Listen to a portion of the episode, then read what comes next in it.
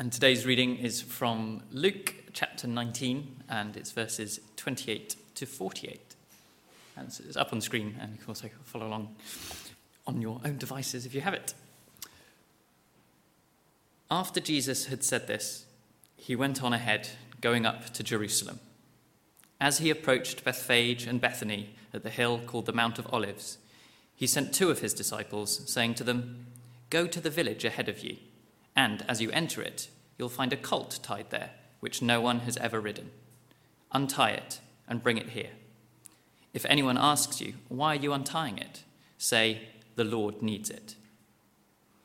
Those who were sent ahead went and found it just as he had told them. As they were untying the colt, its owners asked them, Why are you untying the colt? They replied, The Lord needs it. They brought it to Jesus threw their cloaks on the colt, and put Jesus on it. As he went along, people spread their cloaks on the road. When he came near the place where the road goes down the Mount of Olives, the whole crowd of disciples began joyfully to praise God in loud voices for all the miracles they had seen. Blessed is the King who comes in the name of the Lord. Peace in heaven and glory in the highest. Some of the Pharisees in the crowd said to Jesus, Teacher, Rebuke your disciples. I tell you, he replied, if they kept quiet, the stones will cry out. As he approached Jerusalem and saw the city, he wept over it and said, If you, even you, had only known on this day what would bring you peace. But now it is hidden from your eyes. The days will come upon you when your enemies will build an embankment against you and encircle you and hem you in on every side. They will dash you to the ground, you and the children within your walls. They will not leave one stone on another because you did not recognize the time of God's coming to you. When Jesus entered the temple courts, he began to drive out those who were selling. It is written, he said to them, My house will be a house of prayer but you have made it a den of robbers. Every day he was teaching at the temple. But the chief priests, the teachers of the law, and the leaders among the people were trying to kill him. Yet they could not find any way to do it, because all the people hung on his words. This is the word of the Lord. Amen. Well, what a difference a week makes.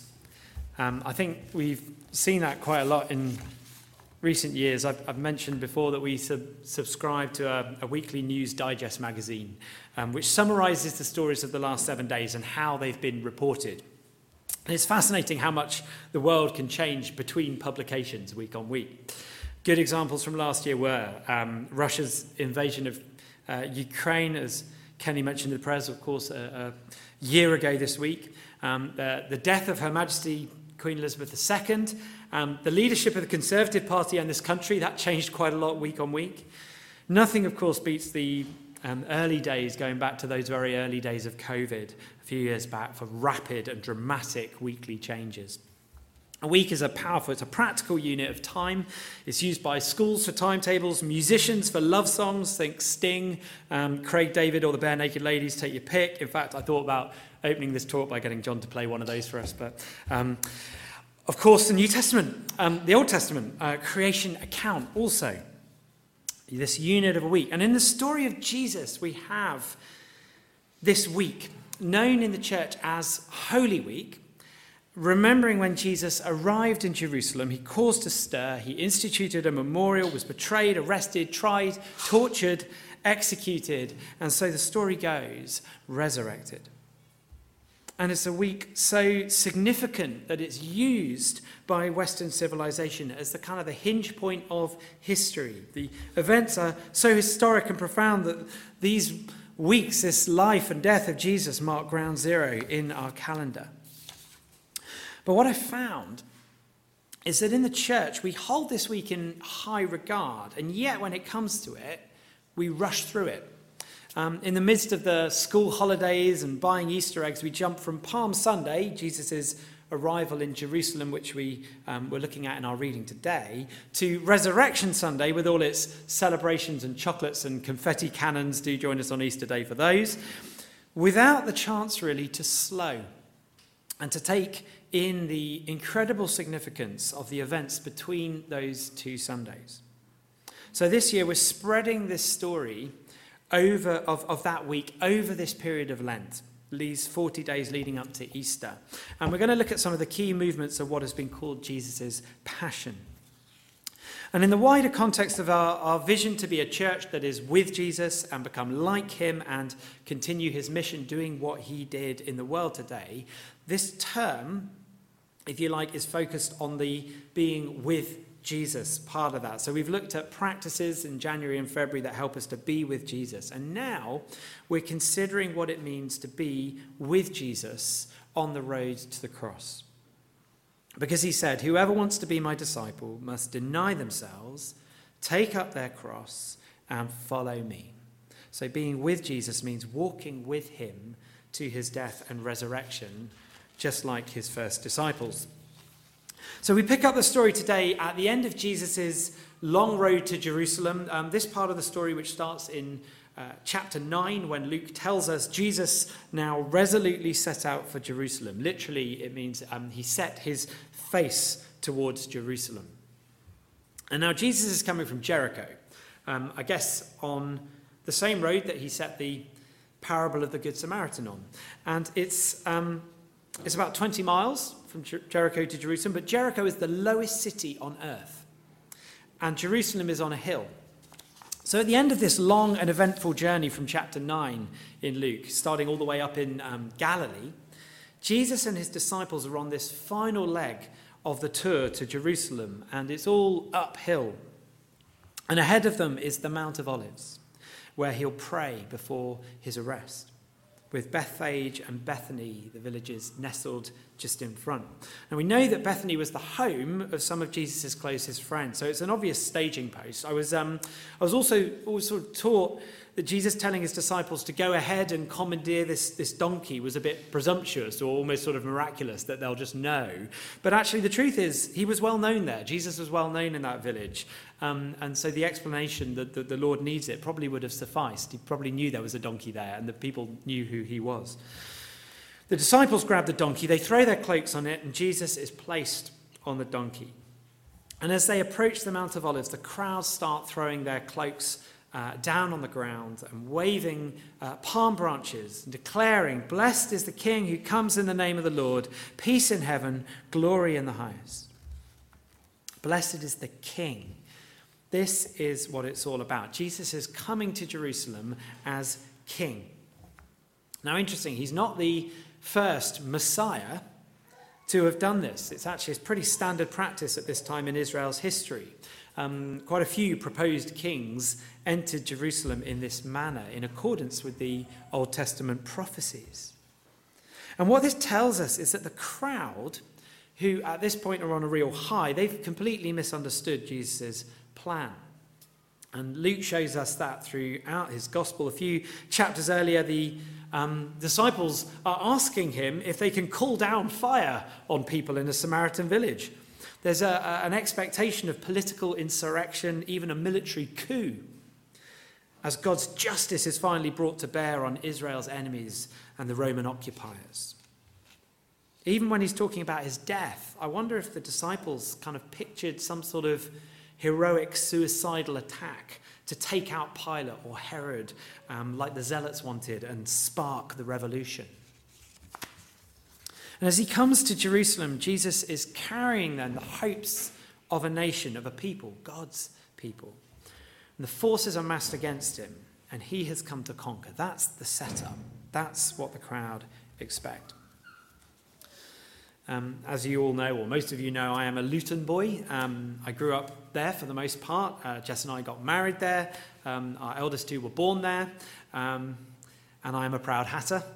And uh, it used to be that sort of coming home, I remember growing up, coming home from a long day out, maybe visiting the grandparents. You come off junction 10 of the M1 and then you drive down into the valley. And as you did, Luton would just sort of open up before you. And you'd see the, the kind of the giant Vauxhall logo lit up um, on, the, on what was Europe's longest running uh, vehicle factory. And you knew you were home. Uh, nowadays, there is a big sign that says, Welcome to Luton, which somebody uh, last year hilariously parodied. I don't know if you saw this, but they put an identical Welcome to Luton sign in a private field um, on the final approach to Gatwick Airport, um, causing panic amongst thousands of people returning from their summer holidays. panic is what some people feel when they arrive at Luton, um, which, which isn't totally surprising, if a little unfair. Um, but understandable if you're expecting to be on the other side of London. um, I always felt a sense of peace coming over that hill and seeing, um, you know, my hometown laid out before me. It meant I was home. Jesus comes round the Mount of Olives and Jerusalem opens up in front of him. And he starts weeping.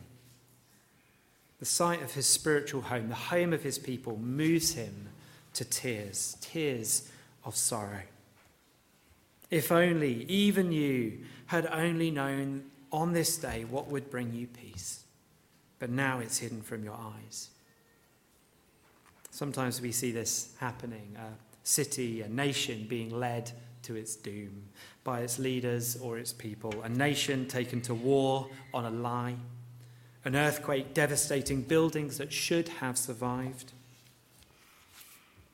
so hard to see disaster playing out before your eyes. And that's what Jesus sees when he looks.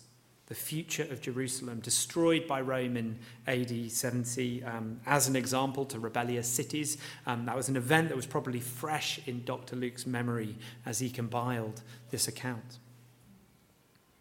So, the first thing we see that's surprising is that this king comes with tears of sorrow for this holy city on account of its doom, linked to its rejection of him and his way of peace. And we'll come back to that. He goes to the temple, the cultural center point of worship, and instead of tears, now we have action. Um, he overturns the tables of those exploiting the poor and plotting the kind of rebellion against Rome which the people thought King Jesus had come to bring. The cause of Jesus' earlier tears. And it's this that Jesus is ultimately um, down the road arrested for. And this is the irony of the religious leaders provoked to collude with their hated occupiers to rid themselves of Jesus, the one who they had hoped would re- deliver them from Rome.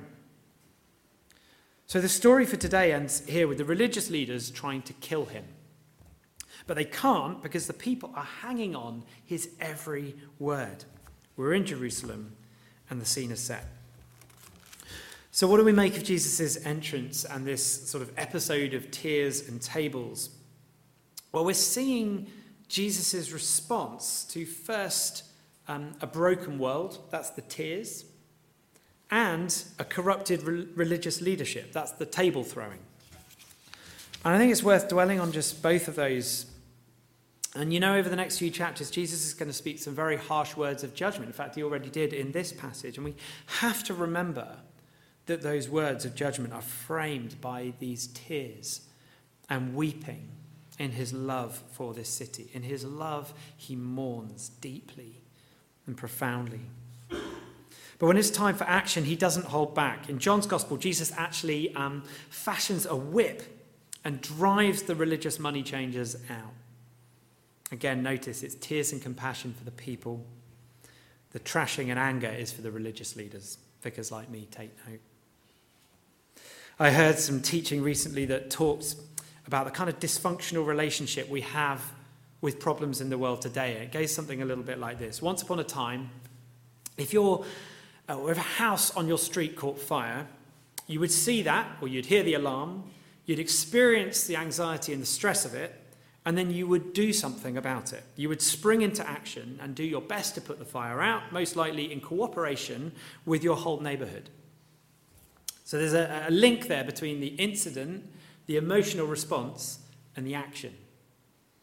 Today in the digital world, this isn't the same. We see a news item about something bad and we feel anxiety, but there's nothing we can do, or perhaps we simply don't think of doing anything. And instead, we move straight on to the next story and the associated trauma from that, and then on to the next and the next, from earthquakes to war to missing persons to environmental disaster to political turmoil to global health crisis to mental health crisis to the cost of living crisis, all in about five minutes. and not in community, but on our own. We read and we experience emotion alone, and we do nothing on repeat. The link between incident and action is broken. And that's not how it's meant to be. In a, in a weird way, I think the action is part of the catharsis of the emotion. And I, I, wonder if, in some small way, this is why we see people turning up to get involved in searches for missing people on the other side of the country. Because we are programmed to react to the emotions we feel when something bad happens. And yeah, I know a, a, there's a bunch of other stuff going on with that too. Um, all the kind of weird social media people that descended on that recent search in Lancashire. But you know, the weird thing, when we um, lived in Uganda, the weird thing was that we felt so much safer, not because we were safer, far from it. The road casualty stats were awful, armed robbery was common, there were more than a few nasty diseases and creatures that could do you some serious harm. But we felt safer because we tended to know only what was going on in our local area, which most of the time was not very much. Um, apart from the three days when there were mass protests and the constant sound of machine gun fire in the background while we watched our nightly episode of The West Wing, um, which happened to also be when Jess's little sister came out to visit us. Never go on holiday where Jess's little sister, there's always a disaster wherever she goes. There's hurricane in New York, and anyway, right. Back to the here and now. I seriously wonder if I would be so busy doom scrolling down the top 10 stories of the day, aka the 10 worst things happening right now looking at something halfway around the world or even the other end of the country that I failed to notice and react to that house that's on fire in my own road. If you get what I mean. It's unhealthy to consume anxiety inducing news and do nothing. We're left uh, fruitlessly anxious, and eventually we become hardened to what we see. By the way, this is not me saying that we shouldn't be aware of um, or care about the climate crisis or earthquakes in Turkey or in Syria or war in Ukraine, but we should read thinking prayerfully, what can we do? Because, the, I mean, the good thing is that the connected world means there are things that we can do, and that's great. But do you see the difference between the two?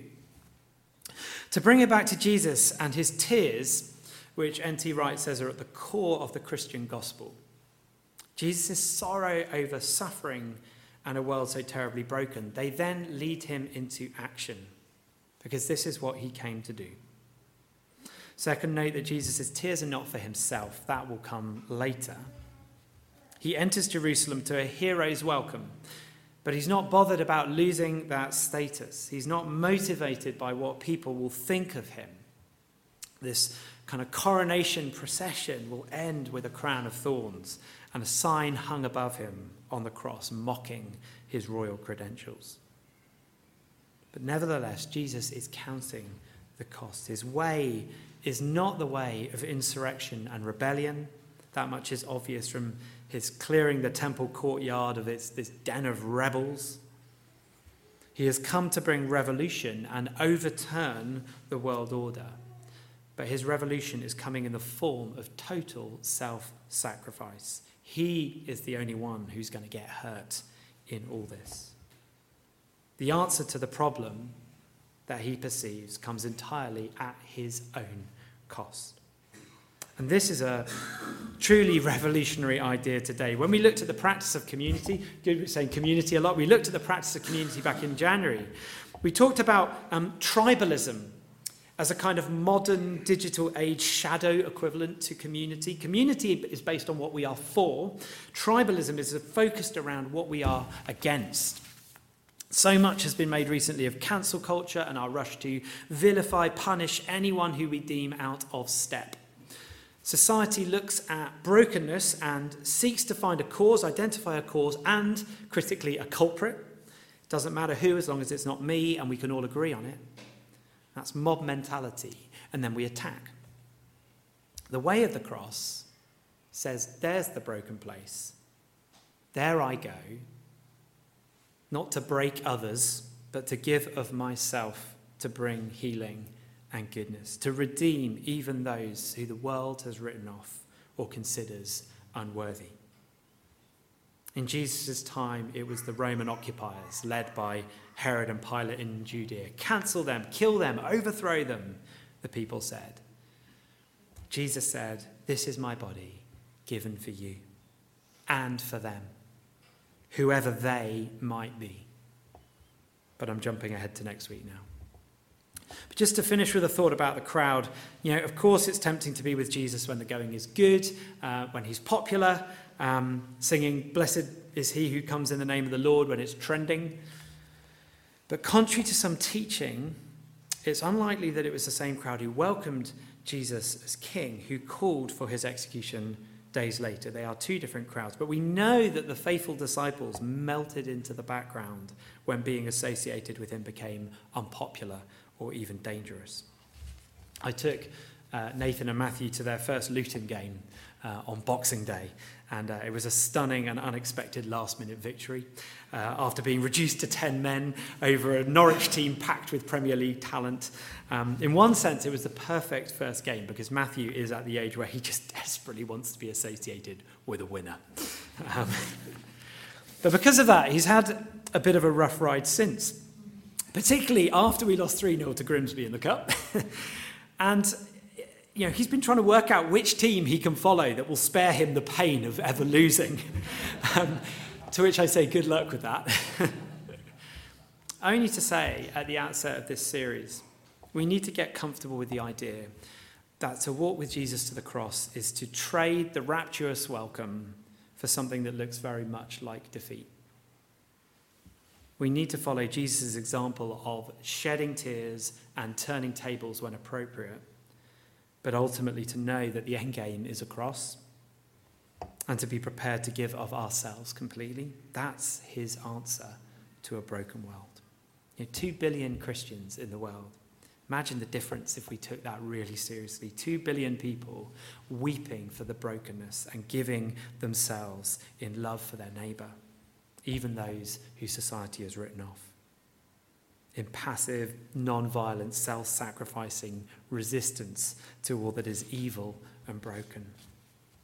And walking with Jesus to the cross means not fearing the worst that people can do to you.